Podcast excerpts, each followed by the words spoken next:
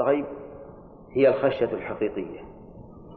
لأن خشية الله بالعلانية قد يكون سببها مراعاة الناس ويكون في هذه الخشية شيء من الشرك لأنه يرائي بها. لكن إذا كان يخشى الله في مكان لا يطلع عليه إلا الله فهذا هو الخاشي حقيقة. وكم من إنسان عند الناس لا يفعل المعاصي؟ ولكن فيما بينه وبين نفسه يتهاون بها. نعم. فيه إنسان حدثني شخص يقول إنسان ظاهره الصلاح حتى إنه ينكر إذا سمع الأغاني في الراديو أو في التلفزيون لكنه هو في بيته يقتني الراديو والتلفزيون ويكب على سماع الأغاني. هذا خشي الله بالغيب؟ لا. ما خشي الله بالغيب. هذا خشي الناس في الحقيقة ولم يخشى الله عز وجل.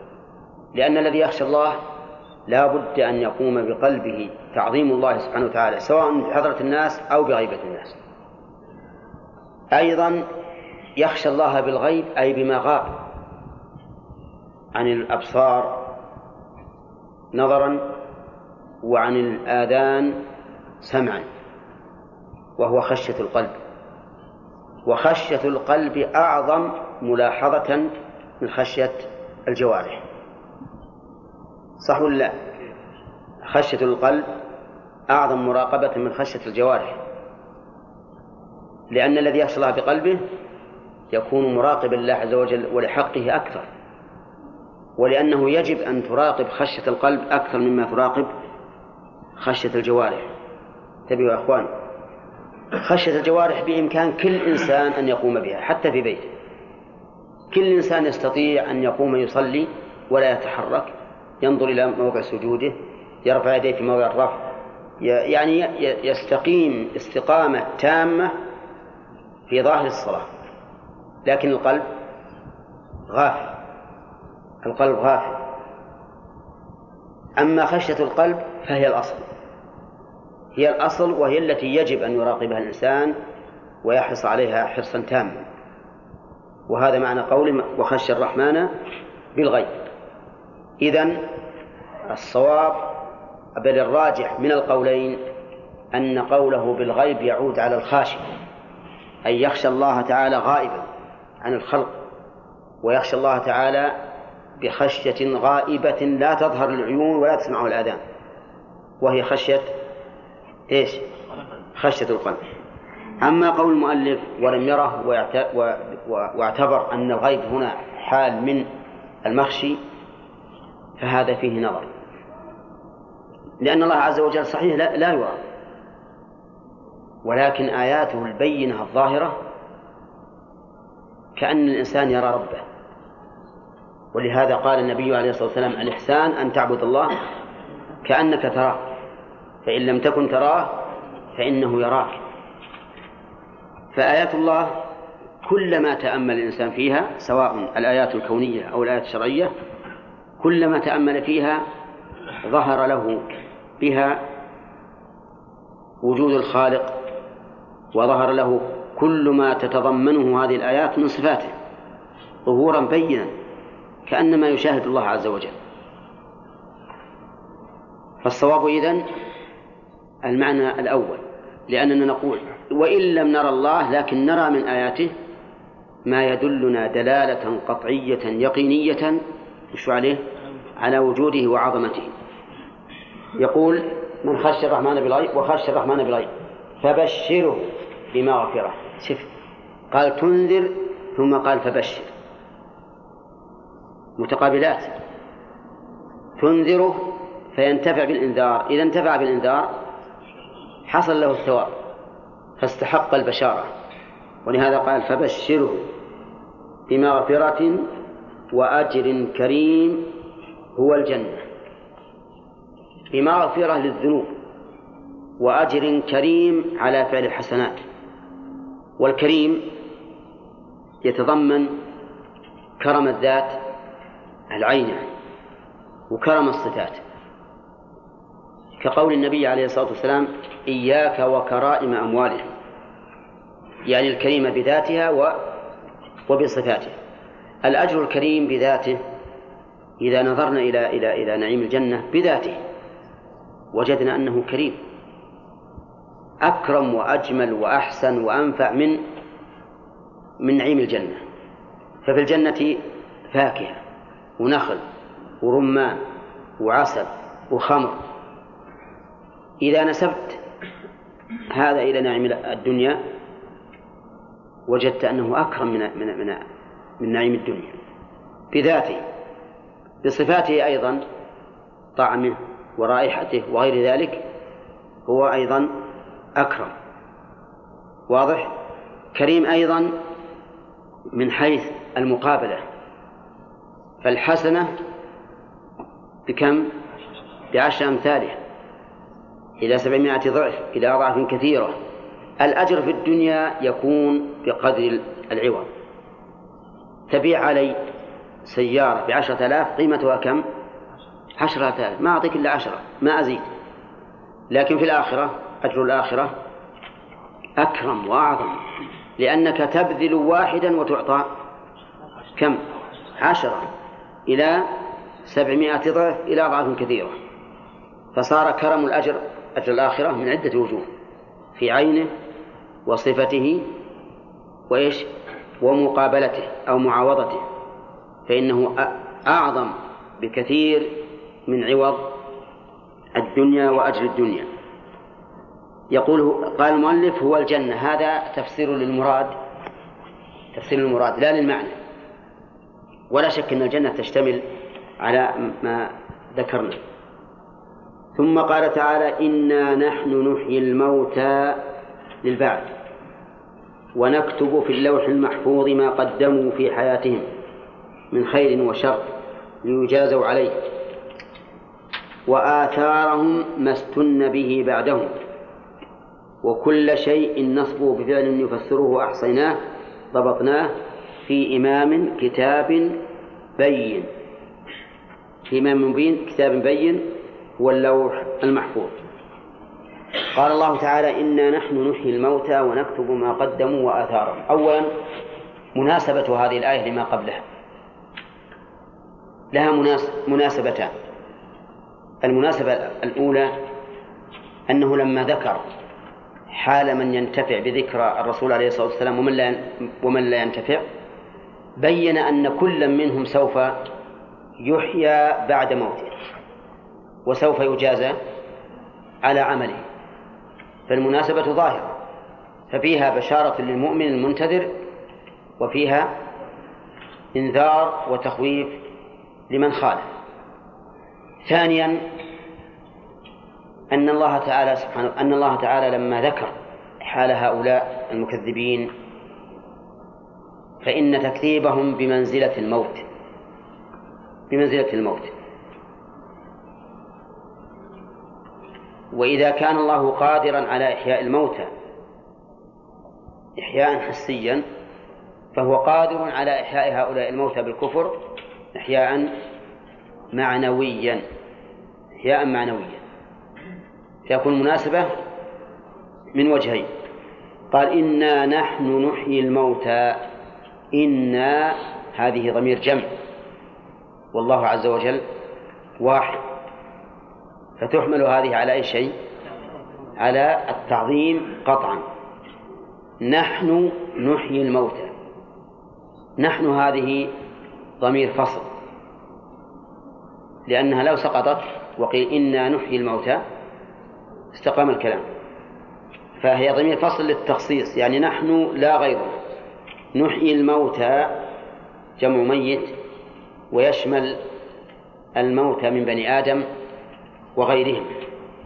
لكن قوله ونكتب ما قدموا وآثارهم يدل على إيش؟ على التخصيص. وهذا له نظائر في القرآن والسنة. إذا جاء لفظ عام ثم ذكر بعده حكم يختص ببعض أفراده فهل هذا يخصص العموم أو لا يخصصه؟ إذا نظرنا إلى تصرف العلماء رحمهم الله وجدنا أنهم أحيانا يجعلونه مخصصا للعموم وأحيانا لا يجعلونه مخصصا للعموم. فمثلا المطلقات يتربصن بأنفسهن ثلاثة قروء ولا يحل لهن أن يكتمن ما خلق الله في أرحامهن إن كن يؤمن بالله واليوم الآخر. وبعولتهن أحق بردهن في ذلك إن أرادوا إصلاحا. هذه الآية فيها عموم وفيها حكم يختص ببعض أفراد هذا العموم أين العموم يا غانم؟ أين العموم؟ المطلقات يتربصن بأنفسهن ثلاثة قروء فإن هذا يشمل من لها رجعة ومن ليس ومن ليس لها رجعة هذا العموم ثم قال بعد ذلك بعولتهن أي بعولة المطلقات أحق بردهن في ذلك إن أرادوا إصلاحا هذا الحكم يختص بمن؟ بالرجعيات. فهل نقول إن المراد بالمطلقات في قوله المطلقات يتربصن المراد بها الرجعيات؟ أو هو عام؟ نعم. نعم أكثر العلماء على أنه عام. أكثر العلماء على أنه عام. نأتي إلى السنة. قال جابر قضى النبي صلى الله عليه وسلم بالشفعة في كل ما لم يقسم فإذا وقعت الحدود وصرفت الطرق فلا شفعة. في هذا عموم وفي هذا حكم تعقبه يختص ببعض أفراد هذا العموم. فهل نأخذ بالعموم أو نأخذ بما يقتضيه هذا الحكم المعقب أو المعقب؟ معقب أصح طيب قضى النبي صلى الله عليه وسلم بالشفعة في كل ما لم يقسم وش يشمل؟ كل ما لا يقسم حتى لو كان بيني وبينك سجارة وتبين نصيبك منها فلي الشفعة ولا لا؟ ها؟ نبي ناخذ بالعموم في كل ما لم يقسم فإذا وقعت الحدود وصرفت الطرق فلا شفعة هذا يختص بإيش؟ بالأراضي فهل نقول إن قوله في كل ما لم يقسم يختص بالأراضي بدليل الحكم المفرع؟ ونقول إذا كان شريكان في سيارة وباع أحدهما نصيبه فلا شفعة للثاني؟ أو نقول نأخذ بالعموم ونجعل هذا الحكم الخاص لبعض أفراده يختص به. ها؟ فيه أيضا في خلاف في خلاف. هذه المسألة اللي نحن فيها الآن. إنا نحن نحيي الموتى. وش يشمل؟ كل ميت. كل ميت حتى البهائم. ونكتب ما قدموا وآثارهم هذا خاص بالمكلفين. فهل نقول إنا نحن نحيي الموتى من المكلفين؟ بدليل قوله ونكتب ما قدموا. أو نقول هو عام وتعقيبه. بحكم يختص ببعض أفراده لا يقتضي التخصيص. ها؟ طيب عام ينبني على الخلاف يا أخوان. العلماء كما تشاهدون يختلفون في مثل هذا. فنحن نقول ممكن أن نقول الموتى الذين تكتب لهم يكتب لهم ما قدموا وآثارهم. بدليل قوله ونكتب ما قدموا وآثارهم. وقد يقول قائل أنا بعتبر العموم إنا نحن نحيي الموتى كل ميت ونكتب ما قدم بعضهم وهم المكلفون. طيب المهم انتهى الوقت. تبع الذكر وخشي الرحمن بالغيب فبشره بمغفرة وأجر كريم. ذكر وصفين. الذي يتبع الذكر وذكرنا أن اتباع الذكر يكون بأمرين. الأول نعم. والعمل بما يعمل نعم. تصديق الأخبار واعتقاد مقتضاها. والثاني العمل بالأحكام. فعلا للمأمور وتركا للمحظور. والوصف الثاني خشي الرحمن بالغيب. والخشية. نعم. الخوف عن علم بعظمة المخوف دليل ذلك عبد الرحمن داود؟ ها؟ دليل أن الخشية هي الخوف مع العلم بعظم المخشي. إنما يخشى الله من عباده العلماء. إنما يخشى الله من عباده العلماء. طيب. وذكرنا أن قوله بالغيب يحتمل وجهين. أحدهما ذكره المؤلف والثاني ذكرناه نحن.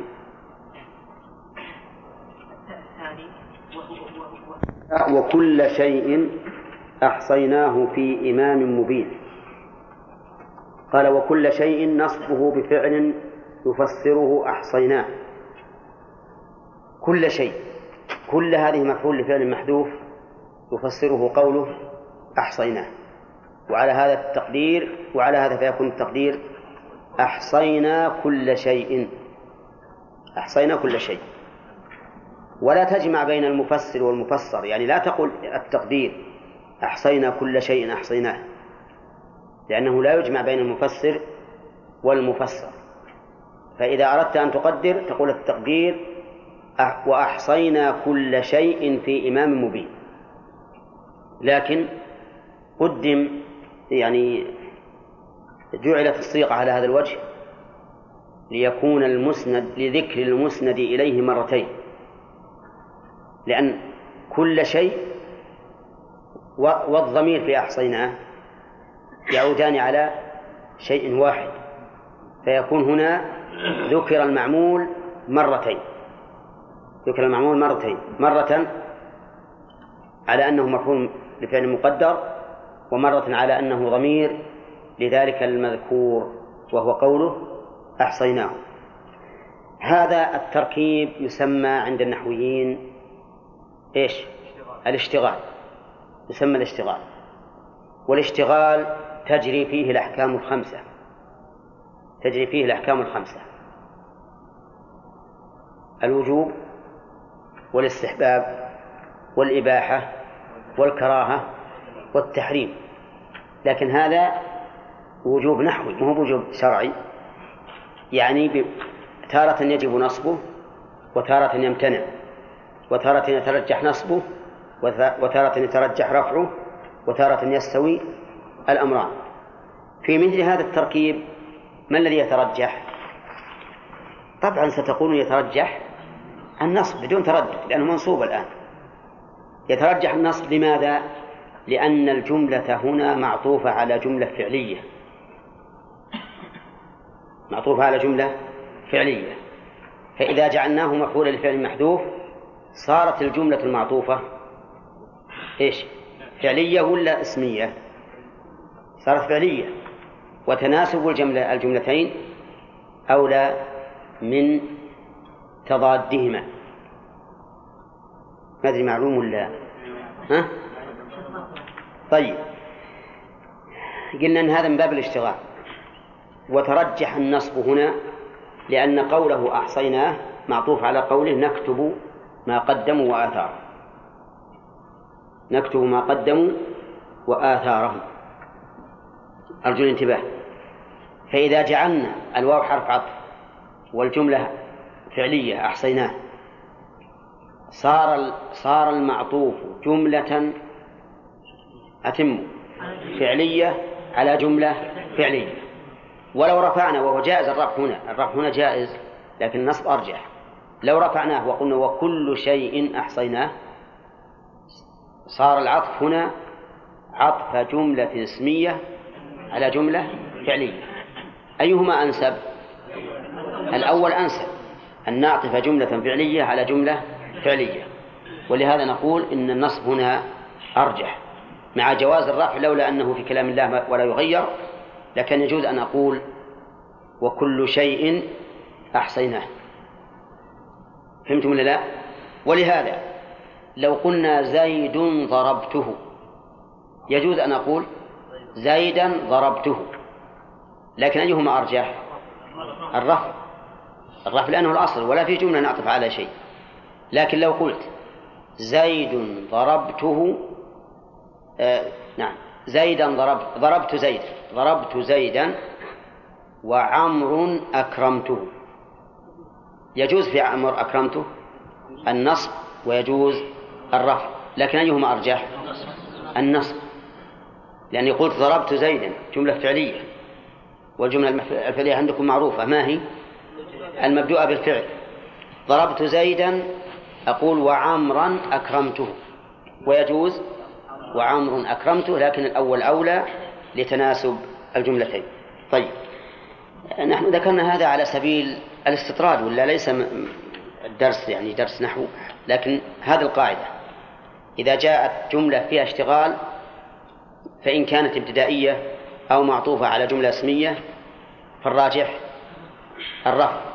وإن كانت معطوفة على جملة فعلية فالراجح النصب. طيب. قال الله تعالى ونكتب ما قدموا وآثارهم. إنا نحن نحيي الموتى ونكتب ما قدموا وآثارهم. نكتب. هل الذي يكتب الله عز وجل أو الملائكة بأمر الله؟ الملائكة بأمر الله. لقوله تعالى كلا بل تكذبون بالدين وإن عليكم لحافظين. وإسناد الكتابة إلى إلى الآمر موجود. موجود في اللغة العربية كثيرا. يقول السيد كتبت كذا وكذا والمراد كتبه عبيده مراد كتبه عبيده. فهنا نكتب يقول الله عز وجل نكتب والمراد بالملائكة بملائكتنا. دليل ذلك يحتاج إلى دليل ولا كان يقول ليش تصف عن ظاهره؟ دليل ذلك كلا بل تكذبون بالدين وإن عليكم لحافظين كراما كاتبين. يعلمون ما تفعلون. وقول نكتب ما قدموا أي ما قدموه في الدنيا من أعمال صالحة. لأن كل إنسان يعمل عملا صالحا في الدنيا فإنه قد قدمه بمنزلة السلم. تعرفون السلم في البيع؟ ها؟ المشتري يقدم الثمن. أنت الآن مقدم للثمن. المثمن متى يكون؟ يكون يوم القيامة. وقد يكون في الدنيا ويوم القيامة. قد يكون في الدنيا ويوم القيامة جميعا. فأنت الآن إذا عملت عملا صالحا فقد قدمت. قدمت لنفسك الآن ثمنا تأخذ عوضه يوم القيامة. ثق بهذا. وأن الله لا يضيع أجر من أحسن عملا وقوله نكتب ما قدموا يقول المؤلف نكتب في اللوح المحفوظ ما قدموا في حياتهم. هكذا مشى عليه المؤلف أن المراد بالكتابة هنا الكتابة في اللوح المحفوظ. وهذا التفسير مخالف لظاهر اللفظ لأن قوله نكتب فعل مضارع والمضارع لا يحمل على الماضي إلا إلا بدليل. دليل لفظي كلام مثلا إذا دخلت على المضارع جعلته ماضيا أو دليل حالي يدل عليه السياق وهنا لا دليل على أن المراد نكتب في اللوح المحفوظ.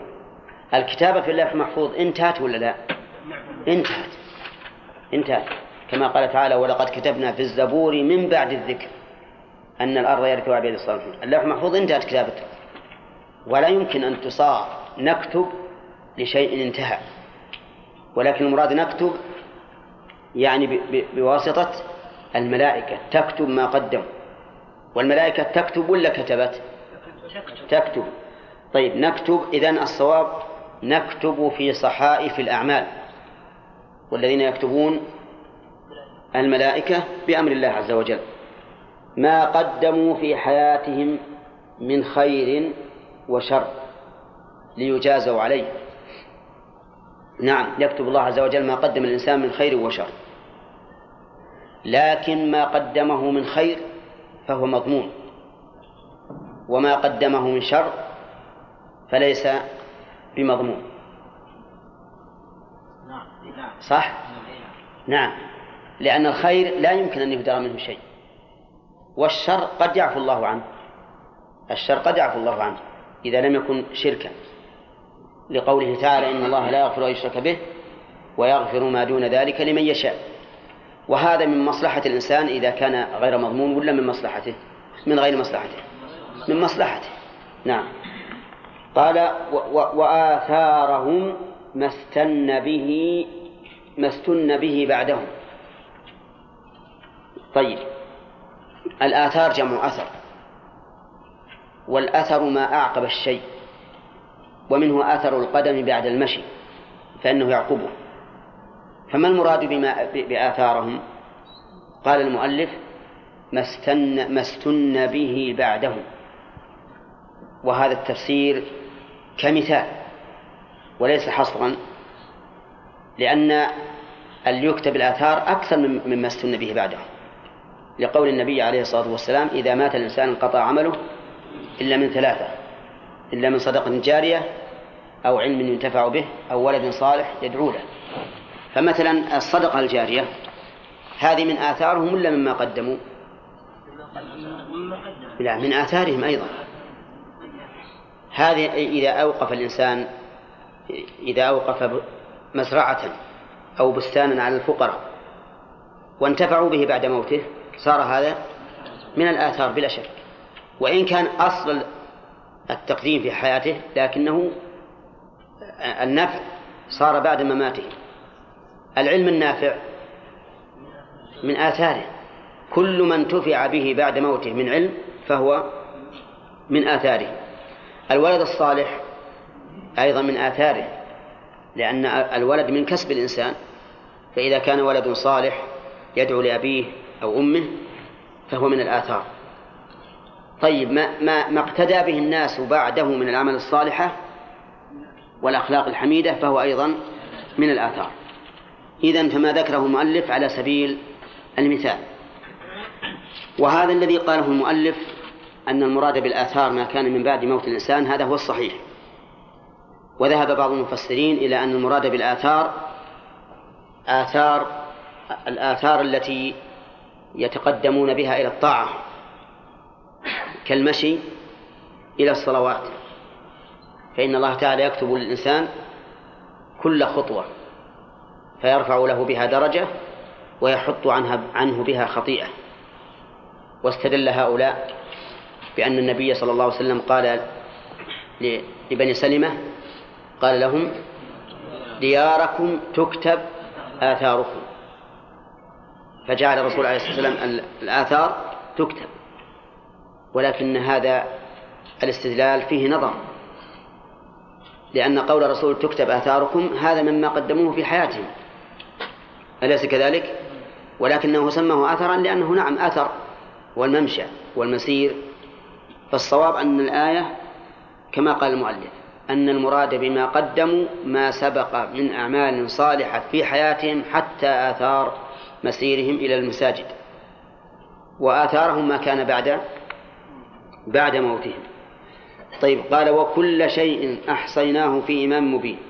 قال المؤلف أحصيناه ضبطناه.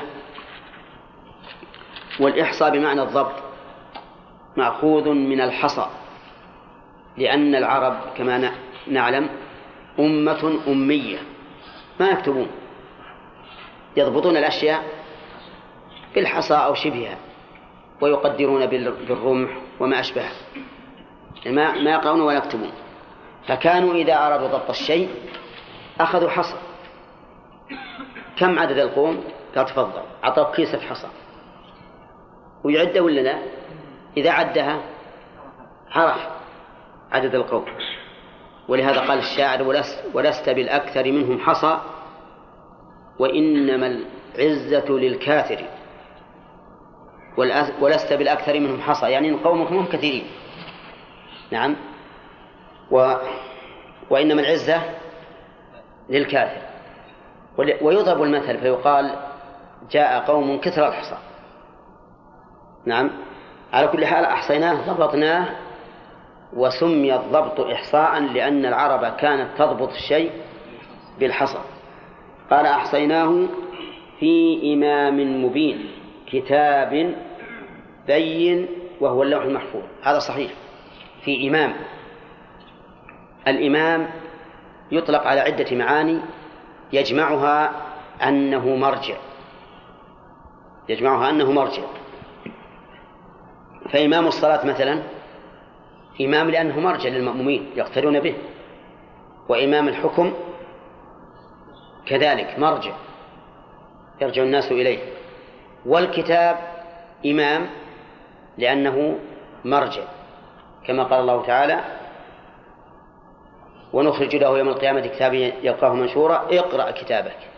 كفى بنفسك اليوم عليك حسيب إذا في إمام في كتاب. وقوله مبين يقول بمعنى بين لأن مبين هنا من الرباعي ولا من الثلاثي؟ من الرباعي من أبانا. يبين فهو مبين. أما بين فهي من الثلاثي من بان يبين فهو بين. وكلمة بان وأبان تأتيان بمعنى واحد فيقال بان الصبح وأبان الصبح. وتنفرد أبان بأنها تأتي بمعنى أظهر وأوضح. أبان الشيء يعني أظهره وأوضحه. عرفتم؟ فإذا جاءت كلمة مبين في القرآن الكريم فإنها تصلح أن تكون بمعنى بين وتصلح أن تكون بمعنى مبين مظهر وموضح. لكن ليس كل موضع جاءت فيه تصلح للوجهين جميعا لا. قد تكون في موضع لا تصلح إلا إلى بين. نعم. فمثلا وإن كانوا من قبل لا في ضلال مبين معناها بين ظاهر. لكن حاميم والكتاب المبين. حاميم والكتاب المبين بمعنى البين ولا الموضح؟ الموضح. وهو إذا كان موضحا فهو فهو واضح. لكنها هنا مبين بمعنى مظهر أبين. يعني أبين في المعنى. على كل حال إذا جاءتكم كلمة مبين فإن صلحت أن تكون من من الرباعي الذي بمعنى أظهر فهو أولى من تفسيرها بالرباعي الذي بمعنى ظهر. عرفتم؟ لأن المظهر جامع بين الظهور بنفسه والإظهار لغيره فيكون معناه أشمل. قال في في إمام مبين طيب الإمام المبين يقول المؤلف إنه اللوح المحفوظ وهذا صحيح يعني محتمل فإن اللوح المحفوظ كتبت فيه أعمال العباد. ولكن هنا مبين هل هل الأنسب أن تكون كما فسرها المؤلف بين أو مبين بمعنى مظهر. ها؟ أين أولى؟ هو أصلا الأخير يستلزم المعنى الأول. ها؟ هل المعنى أنه كتاب بين ولا كتاب مبين يظهر الحقائق؟ ها؟ الظاهر المعنى الأخير أولى. إن هذا الكتاب مبين للأمور موضح لها. وكما قلنا ما كان مبينا فهو فهو بين. نعم؟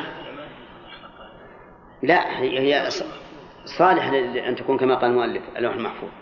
لأن يقول أحصيناه واضح أنه قد قد انتهى.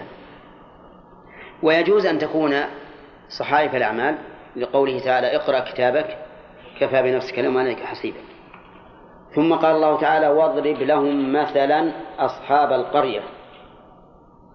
قال اضرب قال بمعنى اجعل. اجعل. وهذا لا شك أنه معنى مقرب.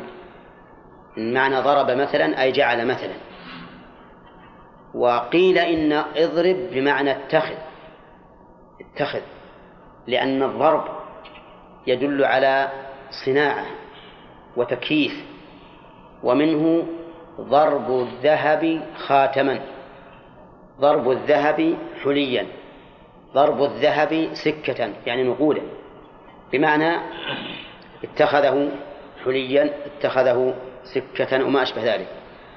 فشبه ذكر المثل للاعتبار به بصناعة الشيء بصناعة الشيء لأن المثل يشتمل غالبا على على هيئة متكاملة مركبة من أجزاء متعددة. ولهذا لا يأتي المثل لا يأتي المثل في تشبيه مفرد بمفرد. إنما يأتي المثل في تشبيه إيش؟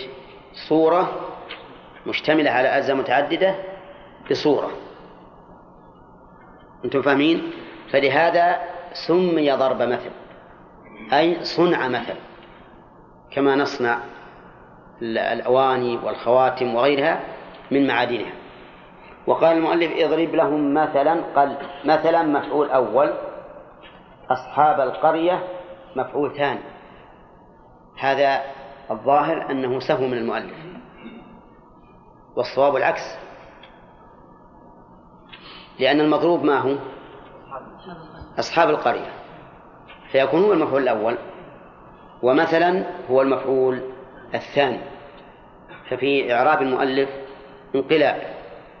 في إعرابه انقلاب فالصواب أن أصحاب القرية مفعول أول ومثلا مفعول ثاني. أي اجعل أصحاب القرية لهؤلاء المكذبين لك اجعلهم مثلا يعتبرون به.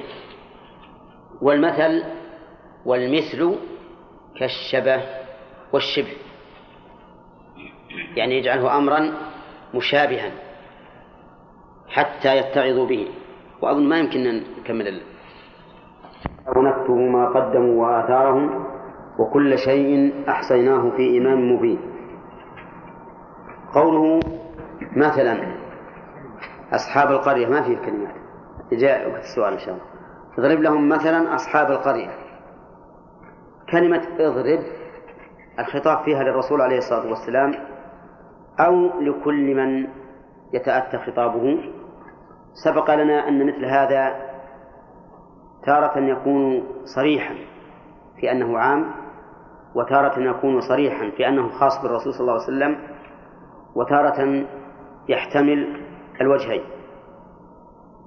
فمن الأشياء التي هي صريحة بخصوصية هذا الرسول عليه الصلاة والسلام قوله تعالى ألم نشرح لك صدرك؟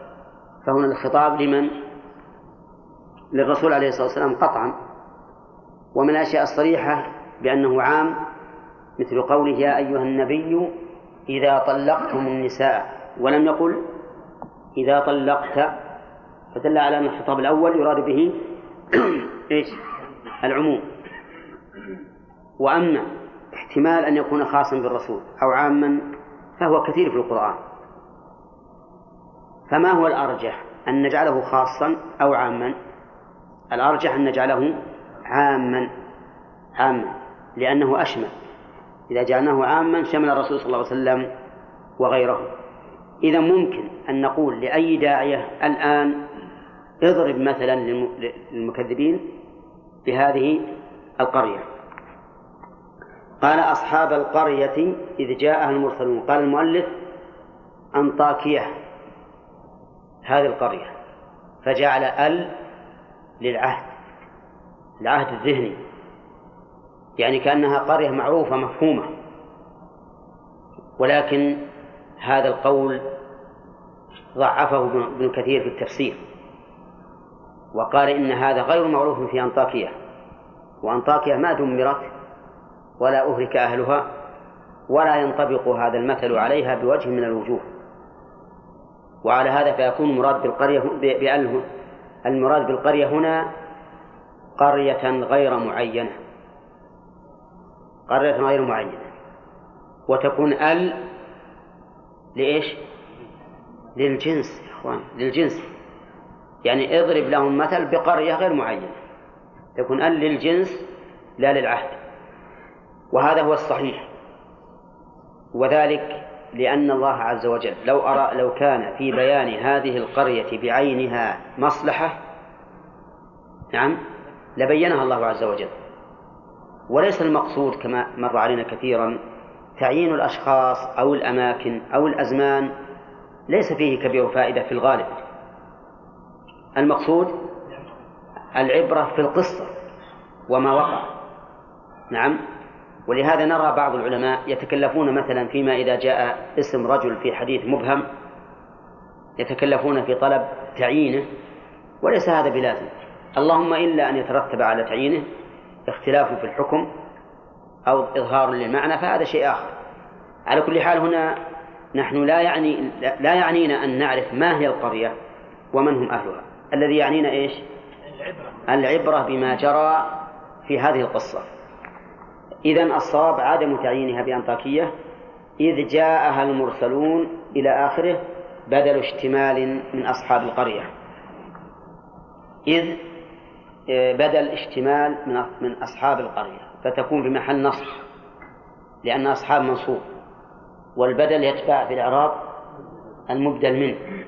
فيكون إذ جاءه المرسلون في محل نصب على أنه بدل من أصحاب القرية.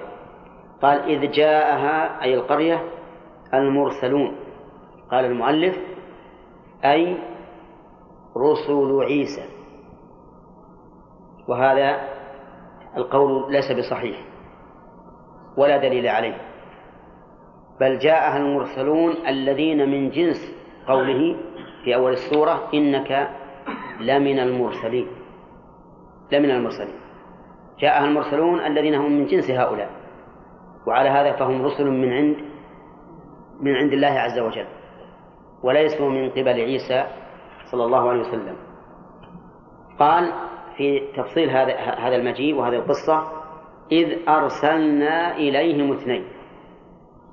وهذا من من عجائب القول أن نقول أي رسل عيسى مع أن الله يقول إذ أرسلنا ولم يقل إذ أرسل إليهم عيسى بل قال إذ أرسلنا. وعلى هذا فيتعين خليل أن يكون المراد بالرسل بالمرسلون هنا ها رسلا من عند الله. إذ أرسلنا إليهم اثنين إليهم أي إلى أصحاب القرية. اثنين من هؤلاء الثلاثة فكذبوهما. إلى آخره يقول بدل من إذ الأولى. وين إذ الأولى؟ إذ جاءها إذ أرسلنا. إذ جاءها هذه بدل من أصحاب. وإذ أرسلنا بدلا من إذ جاءها. لأنها في الحقيقة بيان لكيفية هذا المجيء. إذ أرسلنا إليهم اثنين فكذبوهما. التكذيب رد الخبر ونسبته إلى خلاف الواقع. هذا هو التكذيب. فهؤلاء كذبوهم وقالوا هذا أمر ليس بصحيح ولستم برسل. فماذا كان؟ قال الله تعالى فعززنا بثالث بالتخفيف والتشديد. عززنا هذا التشديد. عززنا التخفيف. والقراءتان سبعيتان لأن المؤلف ذكرهما على حد سواء. معنى عززنا قال قوينا الاثنين. قوينا الاثنين بثالث. يعني لما كذب الاثنان أرسل الله ثالثا معهم لأجل التقوية. وهذا كقول موسى عليه الصلاة والسلام لما أمره الله لما أرسله الله تعالى إلى فرعون قال واجعل لي وزيرا من أهلي هارون. أخي اشدد به أزري شلون؟ وأشركه في أمري. طيب إذا زيادة الواحد يقوي يقوي بلا شك.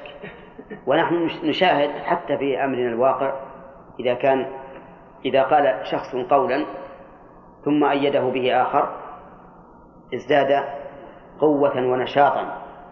في تقرير هذا القول وتثبيته. قال فعززنا بثالث. فقالوا الضمير يعود على الثلاثة.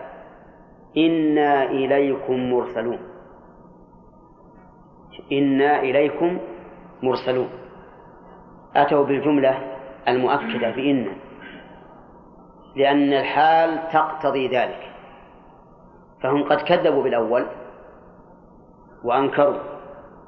فجاءت الجملة الثانية مؤكدة لأن المقام مقام تكذيب. ولكن لو قال قائل لماذا لم تؤكد بأكثر من مؤكد؟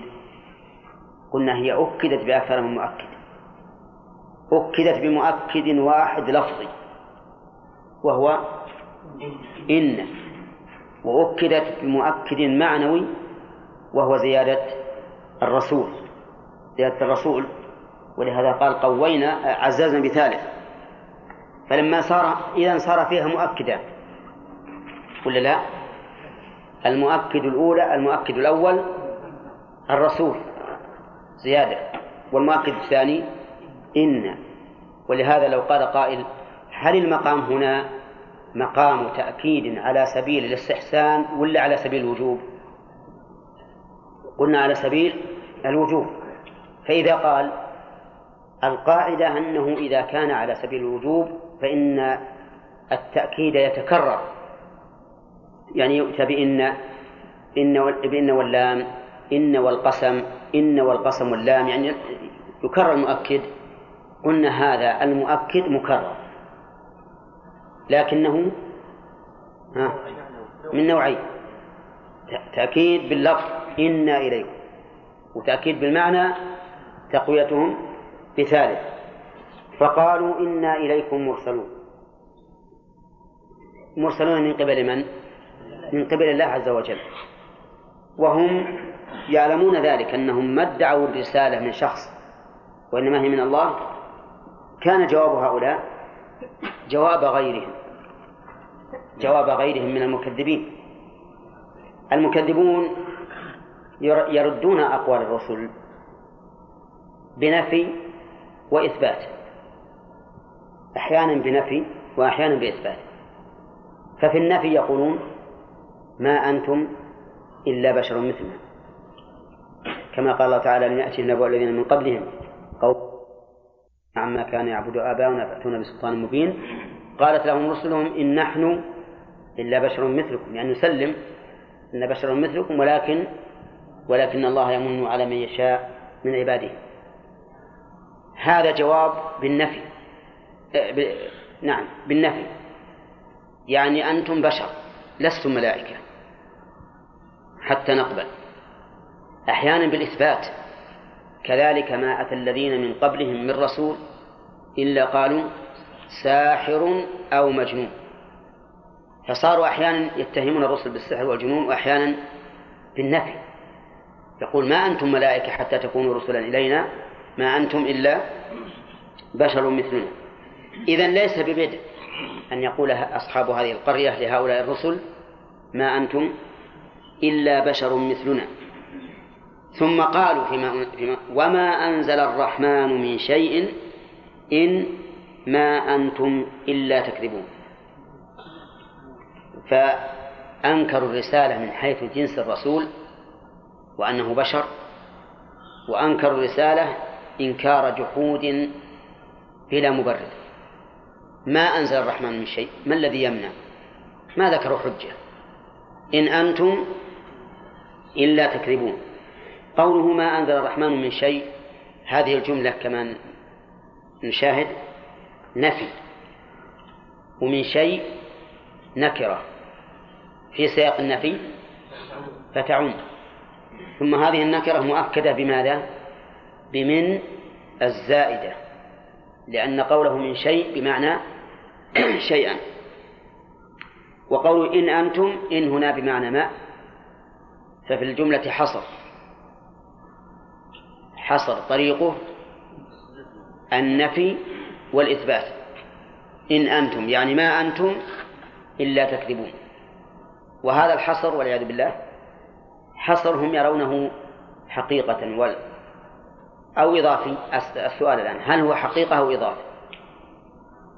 ما أنتم إلا تكذبون. ها؟ كيف؟ يعني ما أنتم إلا تكذبون فيما تدعون من الرسالة. ولا يلزم أن أن يدعوا أنهم كاذبون في كل شيء لكن فيما ذكروا من الرسالة. فصار إنكارهم مبني على أمرين. الأول أنهم بشر؟ يعني كأنهم يقولون لو كنتم رسلا لكنتم ملائكة. ثانيا النفي الذي لن يبنى على شيء مجرد إنكار ومكابرة. ما أنزل الرحمن من شيء إن أنتم إلا تكذبون. وهذا بلا شك من سفههم لأن إنزال الوحي على الرسل لهداية الخلق أمر يوجبه العقل. فضلا عن الشرع.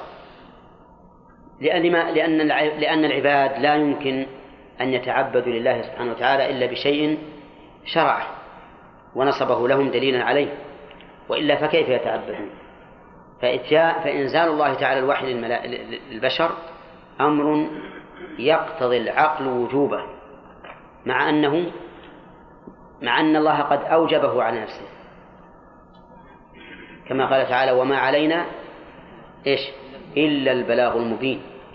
الله أوجب على نفسه أن يبلغ عباده سبحانه وتعالى ما يوصلهم إليه. وإلا لظلوا طيب إذا هذه المكابرة ما أنزل الرحمن من شيء هذه المكابرة يكذبها إيش؟ العقل والشرع. لأن العقل يوجب أن ينزل الله على على العباد شريعة يتعبدون به بها له لتوصلهم إليه. إذ أن العقل لا يهتدي كيف يعبد الله. الشرع أوجب الله على نفسه أن يبلغ عباده شريعته. قال الله تعالى وما علينا استغفر الله وما علينا إلا البلاغ المبين. هذا كلام الرسل.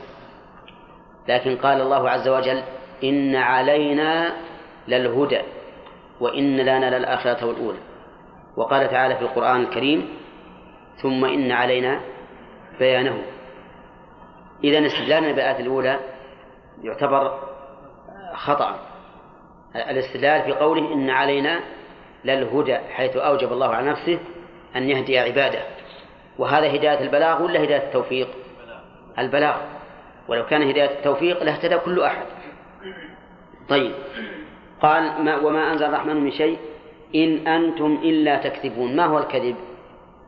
هو الإخبار بخلاف الواقع.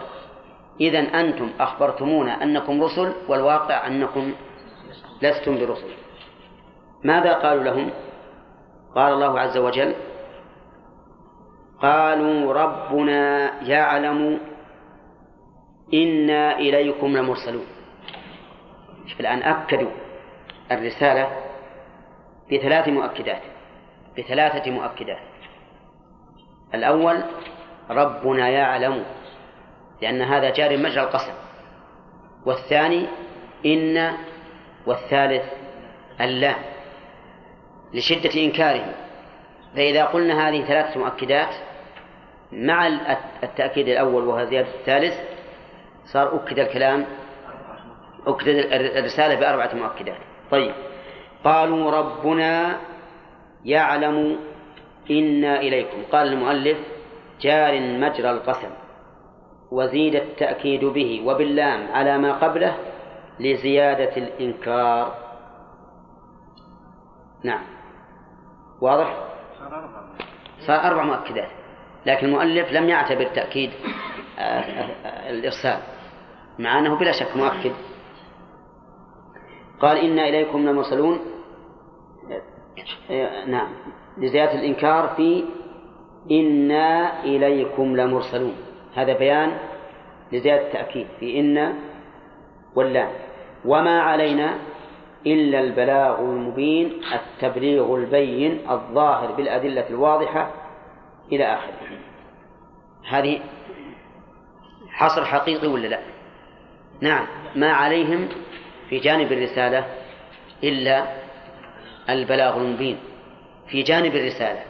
فقولنا في جانب الرسالة يقتضي أن يكون حصرا إضافيا لأن عليهم سوى البلاغ أن يقوموا بعبادة الله الخاصة التي هي غير التبليغ. لكن بجانب الرسالة ما عليهم إلا البلاغ المبين. قال المؤلف التبليغ البين يعني كلمة بلاغ بمعنى تبليغ. فهي فهي اسم مصدر. من بلغ يبلغ. كما يقال كلم يكلم المصدر. واسم المصدر كلام.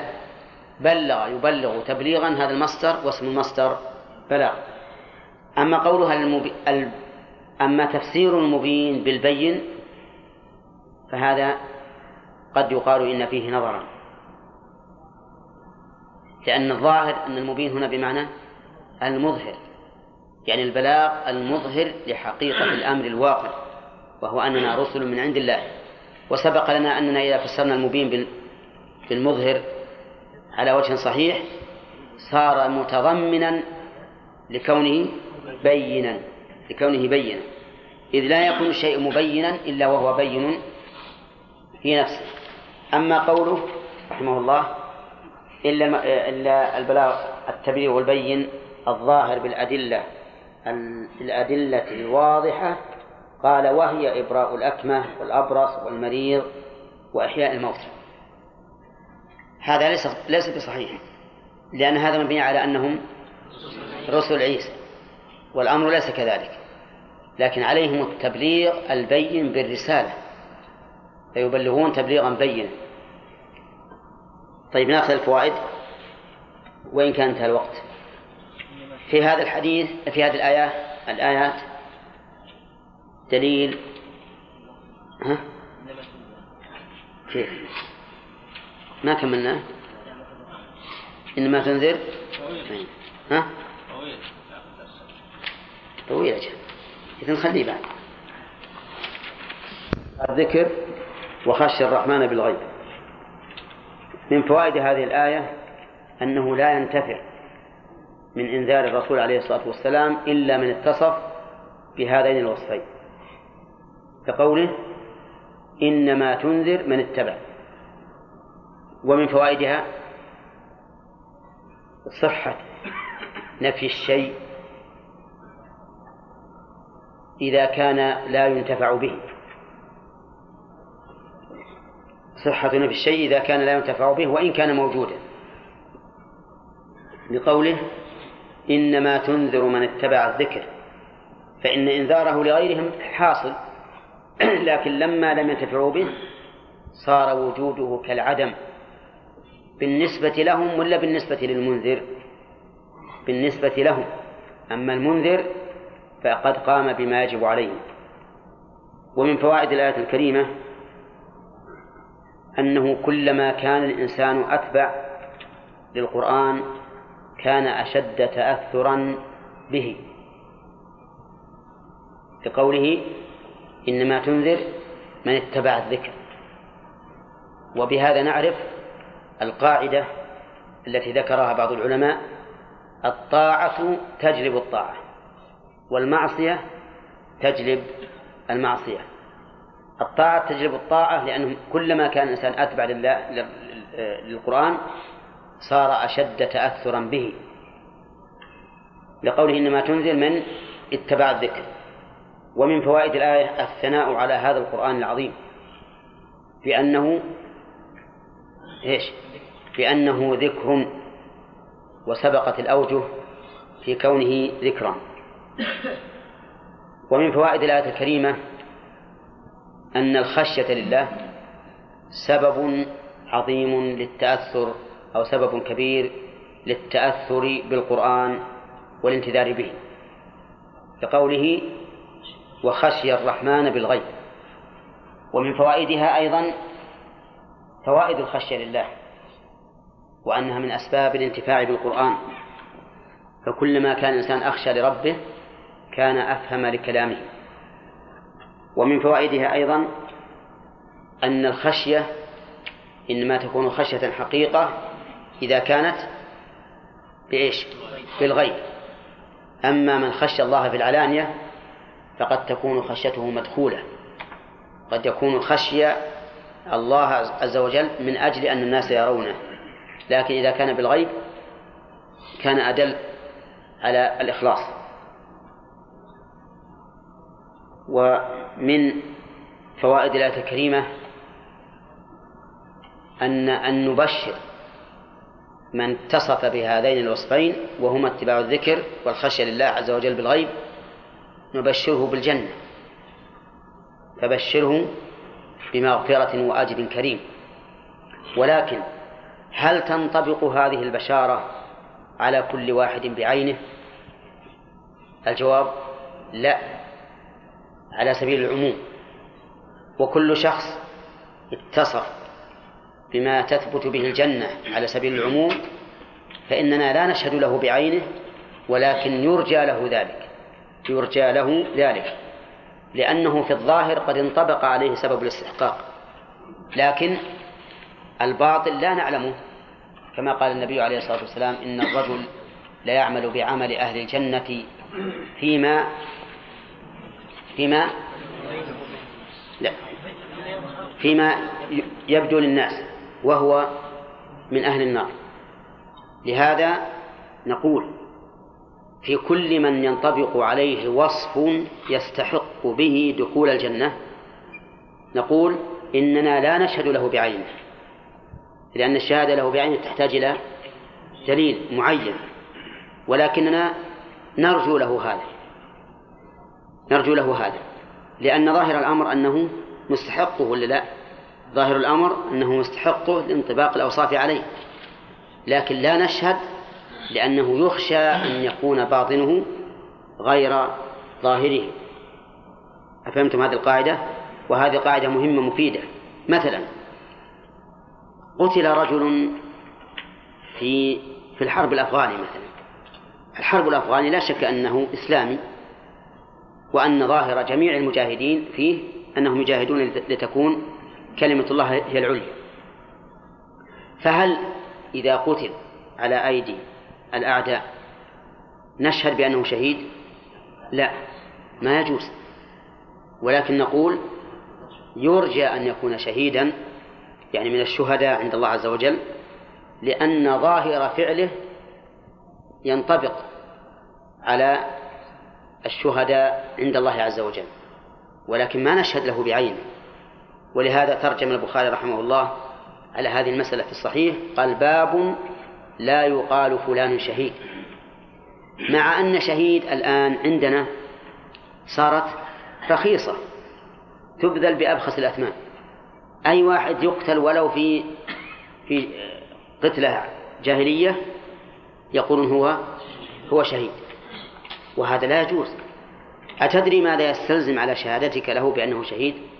يستلزم أنك شهدت له بأنه من من أهل الجنة. وهذه مسألة صعبة. لكن كما قلت لكم قبل قليل في القاعدة النافعة أن من اتصف بأوصاف ينطبق على أهل هذا الجزاء فإننا نرجو له ذلك. نقول نرجو. لو قلت هل فلان شهيد اللي قتل في معركة بين الأفغانيين المسلمين وبين الروس؟ وش الجواب؟ نرجو له ذلك نرجو أن يكون شهيدا. أما أن نجزم فلا لا يجوز أن نجزم. طيب هذا الذي هذا الذي اتبع الذكر وخشى الرحمن بالغيب. هل نجزم له بالمغفرة والأجر الكريم؟ ها؟ نقول نعم. من فعل ذلك؟ نشهد له على سبيل العموم لكن على سبيل التخصيص نرجو له ذلك. أي نعم. فبشره بمغفرة وأجر كريم. من فوائد الآية الكريمة أن البشارة تكون بانتفاء ما يكره وبحصول ما يحب. بمغفرة؟ هذا إيش؟ انتفاء ما يكره. وأجر كريم حصول محبوب. فيهنأ الإنسان ويبشر بزوال المكروه عنه وحصول المحبوب اجتماعا وانفرادا. يعني سواء حصل له الأمران أو حصل له أحدهما فإنه يبشر بانتفاء الشر عنه كما يبشر بحصول الخير له. ومن فوائد الآية الكريمة أن خشية الرحمن بالغيب واتباع الذكر يحصل به مغفرة الذنوب والأجر الكثير. فإن مغفرة في مقابل الذنوب والأجر الكريم في مقابل الثواب على الأعمال الصالحة. ثم قال تعالى واضرب لهم نخلي نقف على ذا. في القصة؟ طيب. ها؟ كيف؟ شلون؟ ما يمكن عاد نرجع الآن. شو؟ لا لا لا. بعد مباشرة. لا أجي نقرأ. ثم قال الله تعالى إنا نحن نحيي الموتى ونكتب ما قدموا وآثارهم وكل شيء أحصيناه في إمام مبين. من فوائد الآية الكريمة بيان قدرة الله عز وجل بإحياء الموتى.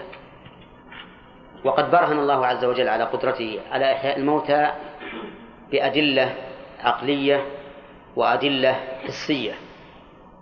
فمن الأدلة العقلية مثل قوله تعالى وهو الذي يبدأ الخلق ثم يعيده وهو أهون عليه. فإن هذا دليل فإن هذا دليل عقلي على إمكان إحياء الموتى وجهه أن الإعادة أهون من الابتداء. فالقادر على الابتداء قادر على الإعادة من باب أولى. وكما في قوله تعالى كما بدأنا أول خلق نعيده وعدا علينا إنا كنا فاعلين. هذا مثله أيضا. استدل الله تعالى بالابتداء على إيش؟ على الإعادة. أما الأدلة الحسية فما أكثر ما يضرب الله الأمثال بإحياء الأرض بعد موتها على قدرته على إحياء الموتى. نعم. مثل قوله تعالى ومن آياته أنك ترى الأرض خاشعة فإذا أنزلنا عليها الماء اهتزت وربت. وش قال؟ إن الذي أحياها لمحيي الموتى إنه على كل شيء قدير. وقال تعالى ونزلنا من السماء ماء مبارك مباركا فأنبتنا به جنات وحب الحصيد والنخل باسقات لها طلع نضيد رزقا للعباد وأحيانا به بلدة ميتا. إيش؟ كذلك الخروج. والآيات في هذا كثيرة. فقد برهن الله عز وجل على قدرته على إحياء الموتى بالأدلة العقلية والحسية. لتكون لذوي العقول دليلا ولذوي الأبصار والأدلة الظاهرة دليلا أيضا. فالإنسان العقلاني كما يقولون نستدل له أو عليه بماذا؟ بالعقل. والإنسان السطحي اللي ما ما يستدل إلا بما يشاهد نستدل عليه بالأدلة الحسية. وش؟ وش إن... ما هي بأنه على كل شيء قدير؟ إيه. طيب. أحسنت. إن الذي أحياها هذه في سورة فصلت. إن الذي أحياها لمحيي الموتى إنه على كل شيء قدير. ها؟ إن الذي أحياها لمحيي الموتى. هذه نحن قرأنا قرأنا ومن آياته أنك ترى الأرض خاشعة فإذا أنزلنا عليها الماء اهتزت وربت. إن الذي أحياها لمحيي الموتى إنه على كل شيء قدير. هذه القرآن هذه فوصلت. طيب. إذا قراءتنا صواب يا عبد العزيز. أين نقول آه، فيه إنا نحن نحيي الموتى. ومن فوائد الآية الكريمة الإشارة إلى أن من من لم يخشى الله ولم يتبع الذكر فإن الله قادر على أن يحيي قلبه فيخشى الله ويتبع الذكر. وجه الدلالة أن الله تعالى ذكر هذا بعد أن ذكر انقسام الناس إلى من يخشى الله بالغيب ويتبع الذكر ومن لم يكن كذلك. فيه إشارة إلى أن الله قادر على أن يرد هؤلاء إلى الحق. ومن فوائد الآية الكريمة أن كل شيء مكتوب للإنسان إما له وإما عليه. لقوله ونكتب ما قدموا وآثارهم. ومن فوائدها أن الله تعالى يكتب كل شيء القليل والكثير لقوله ما قدموا وما اسم موصول والاسم الموصول يشمل الصغير والكبير. ويدل لذلك قوله تعالى يقولون ما لهذا الكتاب؟ لا يغادر صغيرة ولا كبيرة إلا أحصاها. ويدل عليه أيضا في آخر الآية وكل شيء أحصيناه في إمام مبين. ومن فوائد الآية الكريمة أن الأعمال لا تنقطع بالموت بقوله وآثارهم. والآثار ذكرنا أنها أنواع علم وصدقة جارية وولد صالح يدعو له وسنة. سنة يحييها فيتبعه الناس عليها. ومن فوائد الآية الكريمة بيان حكمة الله عز وجل في ضبط الأمور وإتقانها وأنه لا يفوته شيء لقوله وكل شيء أحصيناه في إمام مبين. ومن فوائدها أن ما يكتب على الإنسان فإنه حق بين واضح لا يمتري فيه أحد. لقوله مبين والشيء المبين هو الذي يوضح الأشياء مع وضوحه في نفسه. وهو كذلك ولهذا يقول الله عز وجل ونخرج له يوم القيامة كتابا يلقاه منشورا اقرأ كتابك كفى بنفسك اليوم عليك حصيبا الظاهر ما هو هذا مبتدأ الدرس؟ ما؟ لا. أخذنا. الفوائد خلصنا.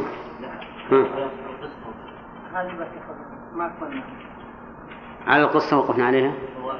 وكل شيء أحسنه في إمام مبين. طيب. قال الله تعالى واضرب لهم مثلا أصحاب القرية إذ جاءها المرسلون إلى آخره. في هذه الآية فوائد كثيرة منها في هذه الآية وما بعدها في القصة كلها فوائد كثيرة منها بيان ضرب الأمثال ليعتبر بها. لقوله واضرب لهم مثلا. والخطاب كما سبق إما للرسول صلى الله, صلى الله عليه وسلم أو لكل من يتأتى خطابه. ومن فوائدها أن العبرة بما فيه العبرة في ضرب الأمثال وأنه ليس من الضروري أن يعين المثل المضروب. فهنا قال اضرب لهم مثلا أصحاب القرية ولم يعين القرية ولم يعين أولئك الأصحاب بأعيانهم لأنه ليس هذا محل عبرة العبرة إنما هو في القصة كلها. ومن فوائد الآية الكريمة بيان أن الله عز وجل لن يدع الخلق بلا رسل كقوله إذ جاءها المرسلون إذ أرسلنا. ومن فوائدها أيضا بيان رحمة الله عز وجل في تعزيز الرسالة بالصيغة والعدد لأنه قال إذ أرسلنا إليهم اثنين فكذبوهما فعززهم بثالث فقالوا إنا إليكم مرسلون. فهنا التعزيز بالثالث تقوية فعلية. والتأكيد بإن تقوية لفظية تقوية لفظية. ومن فوائد الآية الكريمة جواز تعدد الرسل مع اتحاد المرسل إليهم. لأن الله أرسل إلى هذه القرية اثنين ثم عززهما بثالث. ومن فوائدها أيضا أن الذين يكذبون الرسل ليس عندهم إلا المكابرة وليس عندهم حجة عقلية أو نقلية. لقولهم قالوا ما أنتم إلا بشر مثلنا وما أنزل الرحمن من شيء إن أنتم إلا تكذبون. كل هذه الجمل الثلاث كل هذه الجمل الثلاث ليس فيها أي حجة. تسوغ تكذيب هؤلاء الرسل. لأن لأنك إذا إذا رأيت هذه الحجج الثلاثة والشبه الأولى أنهم ردوهم لأنهم بشر مثلهم وقد سبق في التفسير بيان الرد عليها وأنه لا يمكن أن يرسل للبشر إلا بشر مثلهم. حتى لو أنزل إليهم ملائكة فإن الملائكة لا بد أن يكونوا على صورة البشر وحينئذ تعود الشبهة. والثانية ما أنزل الرحمن من شيء هذا نفي مجرد بدون ذكر حجة حجة. وليس هذا بدليل للخصم إطلاقا لأن نفي نفي قول الخصم بدون حجة ما هو إلا مكابرة. وكذلك قول إن أنتم إلا تكذبون. ومن فوائد الآية الكريمة بيان أن المعاندين للرسل ليس عندهم إلا المكابرة المحضة كقولهم ما أنزل الرحمن من شيء وقولهم إن أنتم إلا تكذبون. طيب هل يستفاد من الآية الكريمة أن الله لا يرسل إلا بشرا. أو لا؟ ما يستفاد. لكن يستفاد أن حكمة الله عز وجل تقتضي أن يرسل إلى البشر بشر مثلهم. ومن فوائد الآية الكريمة جواز التأكيد بما يشبه القسم. بقولهم قالوا ربنا يعلم إنا إليكم لمرسلون. ربنا يعلم إنا إليكم لمرسلون. وهل هذا أقوى من التأكيد بالقسم؟ أو القسم أو التوكيد بالقسم أقوى؟ الظاهر أن هذا أقوى من التوكيد بالقسم. لأنهم إذا قالوا ربنا يعلم إنا إليكم لمرسلون وأن لم يكونوا مرسلين استلزم قولهم هذا وصف الله بالجهل والعجز والقصور. لأنهم إذا قالوا إن ربنا يعلم إنا إليكم لمرسلون ولم يكن مرسلين معناه أن الله علم الأمر علم الحال على خلاف إيش؟ ما كانت عليه. على خلاف ما كانت عليه. إذا فرضنا أن الله يعلم أنهم مرسلون. وهم غير مرسلين. في الواقع لزم من ذلك أن يكون الله أن يكون الله جاهلا بحالهم وأن يكون الله تعالى عاجزا عن الانتقام منهم وبيان كذبهم. لأنهم سيقولون إنا مرسلون ويأخذون بمقتضى هذه الرسالة. والله تعالى يعلم أنهم غير مرسلين وهذا يستلزم الجهل. إذا فالتأكيد بمثل هذا أشد من التأكيد بالقسم لما يترتب عليه من اللوازم الخطيرة.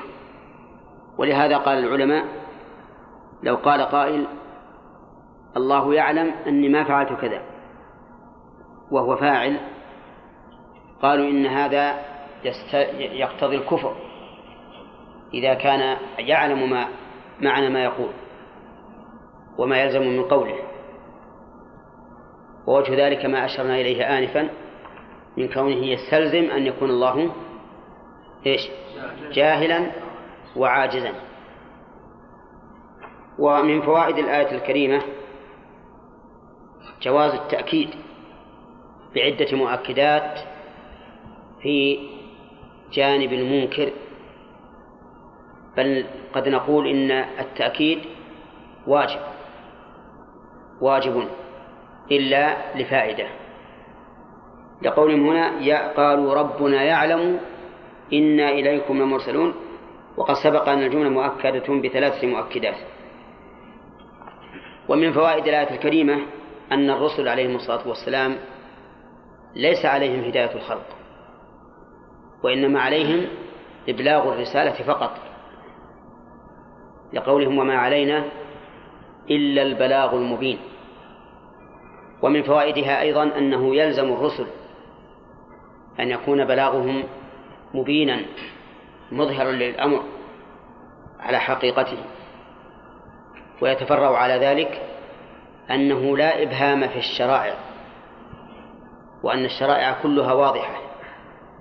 فإن جاء إبهام في نص فهو مبين وموضح في نص آخر. وإن بقي الإبهام قائما فالعلة في فهم المخاطب إما لقصوره وإما لتقصيره.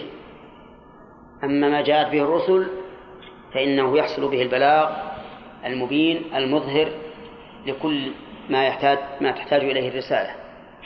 يقول وما علينا إلا البلاغ المبين ومن فوائد الآية الكريمة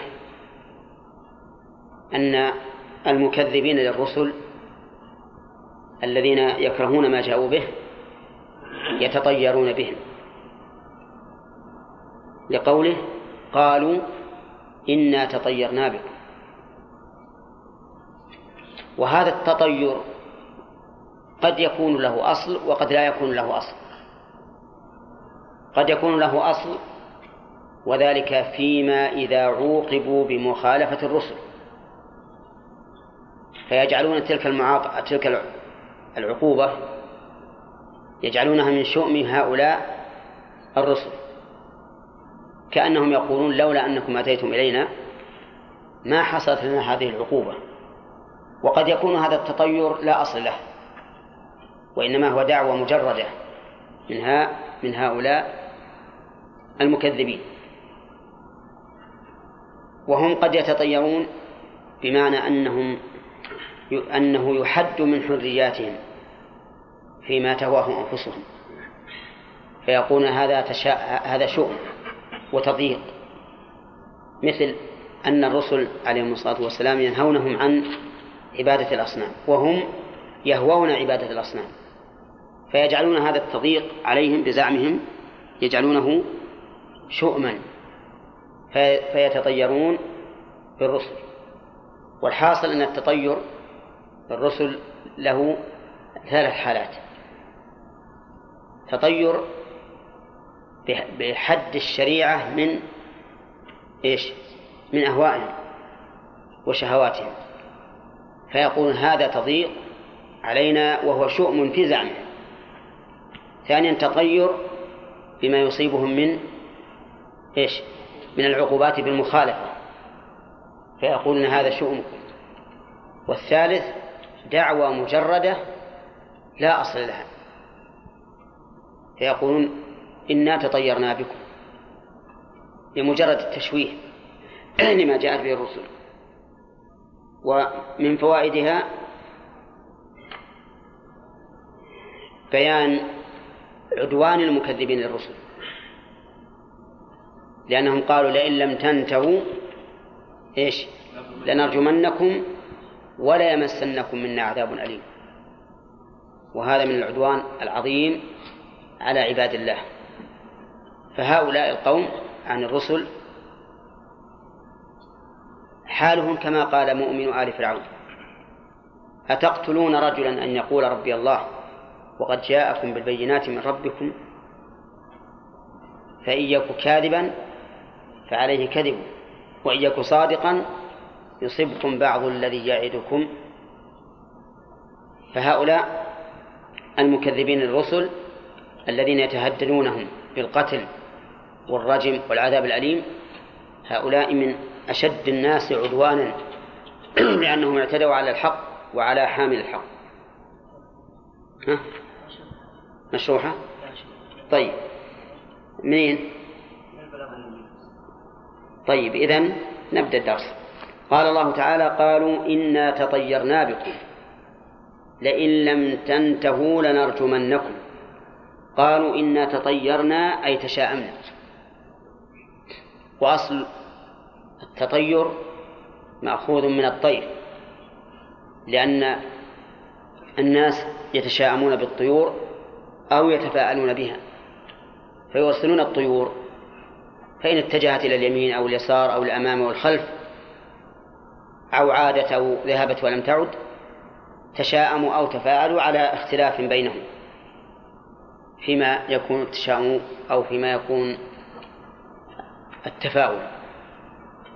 ثم تعدى الأمر إلى أن تكون الطيرة في كل شيء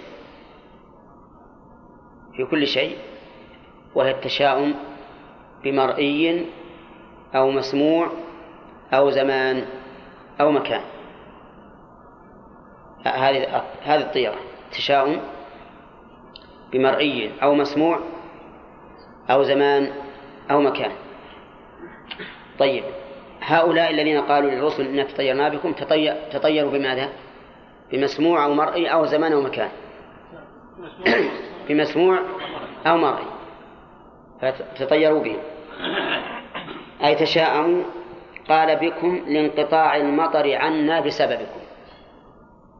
وهذا أحد الوجوه الثلاثة التي أشرنا إليها آنفا بأنهم يتطيرون بهم بسبب العقوبة التي تحل بهم لمخالفتهم. وجه آخر يتطيرون بهم بسبب الحد من بلوغ مآربهم في شهواتهم في عباداتهم ومعاملاتهم ومأكولهم ومشروبهم. فيقول أنت ضيقت علينا مثلا حرمت علينا الخمر حرمت علينا الميتة ضيقت علينا بالعبادة خصصتها بواحد وما أشبه ذلك. هذا في زعمهم تطير. الوجه الثالث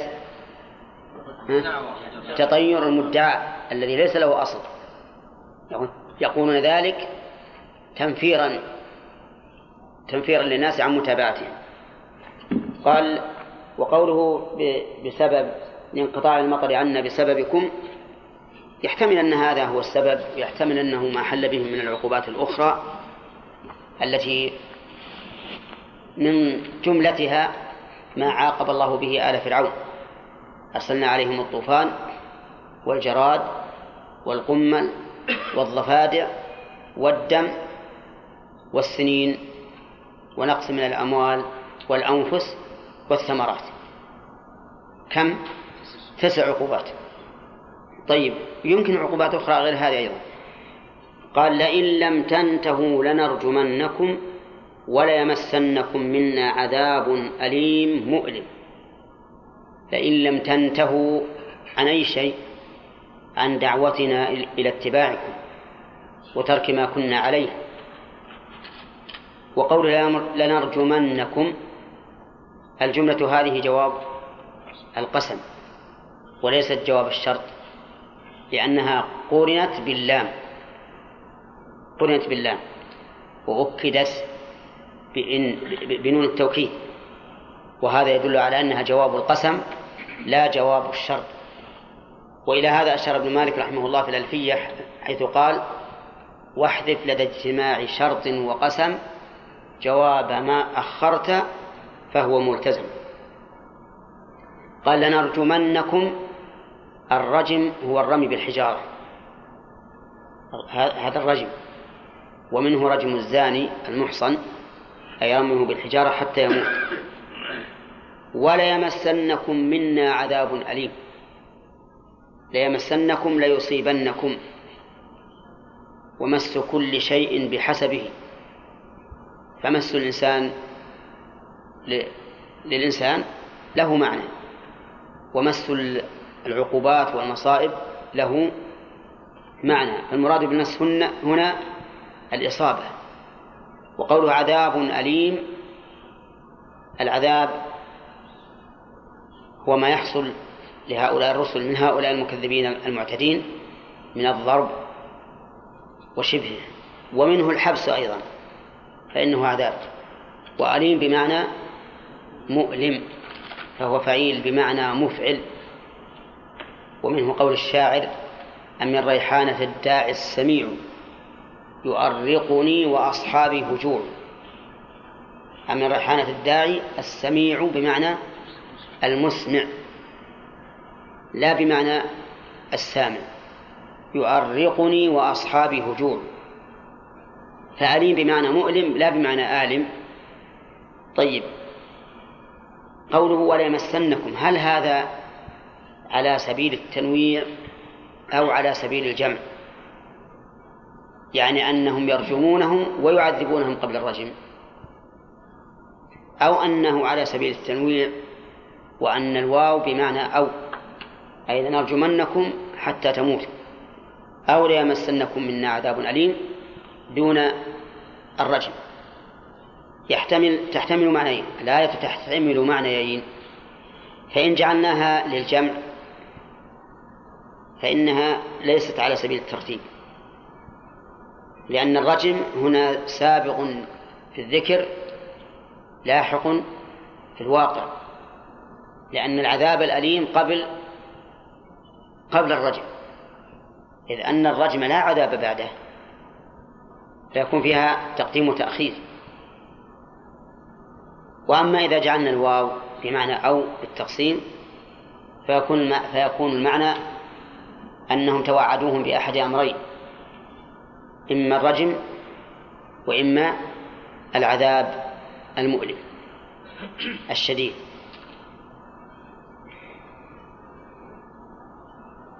وقولهم وقالوا طائركم معكم قالوا الضمير يعود على الرسل. يخاطبون من؟ يخاطبون أصحاب القرية الذين كذبوهم. طائركم معكم أي شؤمكم ملازم لكم. وذلك بسبب كفرهم. فهم الشؤم على أنفسهم. وليس الشؤم من الرسل بل من, هؤلاء. ولو شاءوا لآمنوا فزال عنهم. ما حل بهم من العذاب. والنقص قالوا طائركم معكم أئن ذكرتم. همزة استفهام دخلت على إن الشرطية وفي همزتها التحقيق والتسهيل وإدخال ألف بينهما بوجهيها يعني التحقيق والتسهيل وبين الأخرى.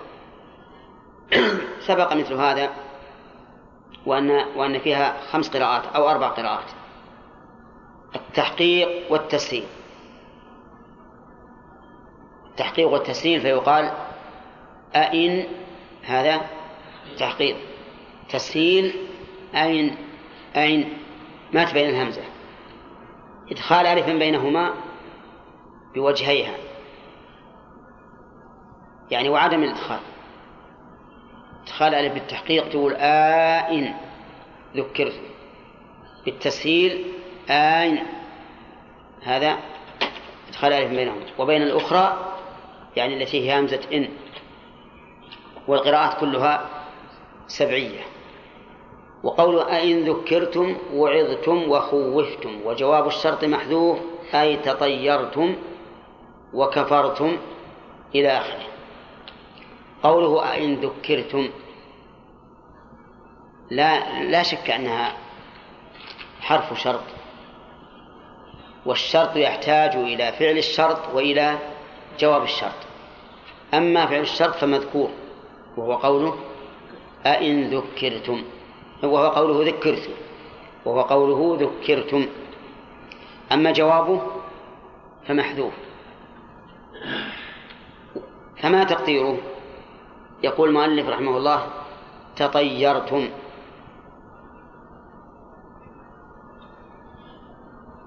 وقال تطيرتم وكفرتم.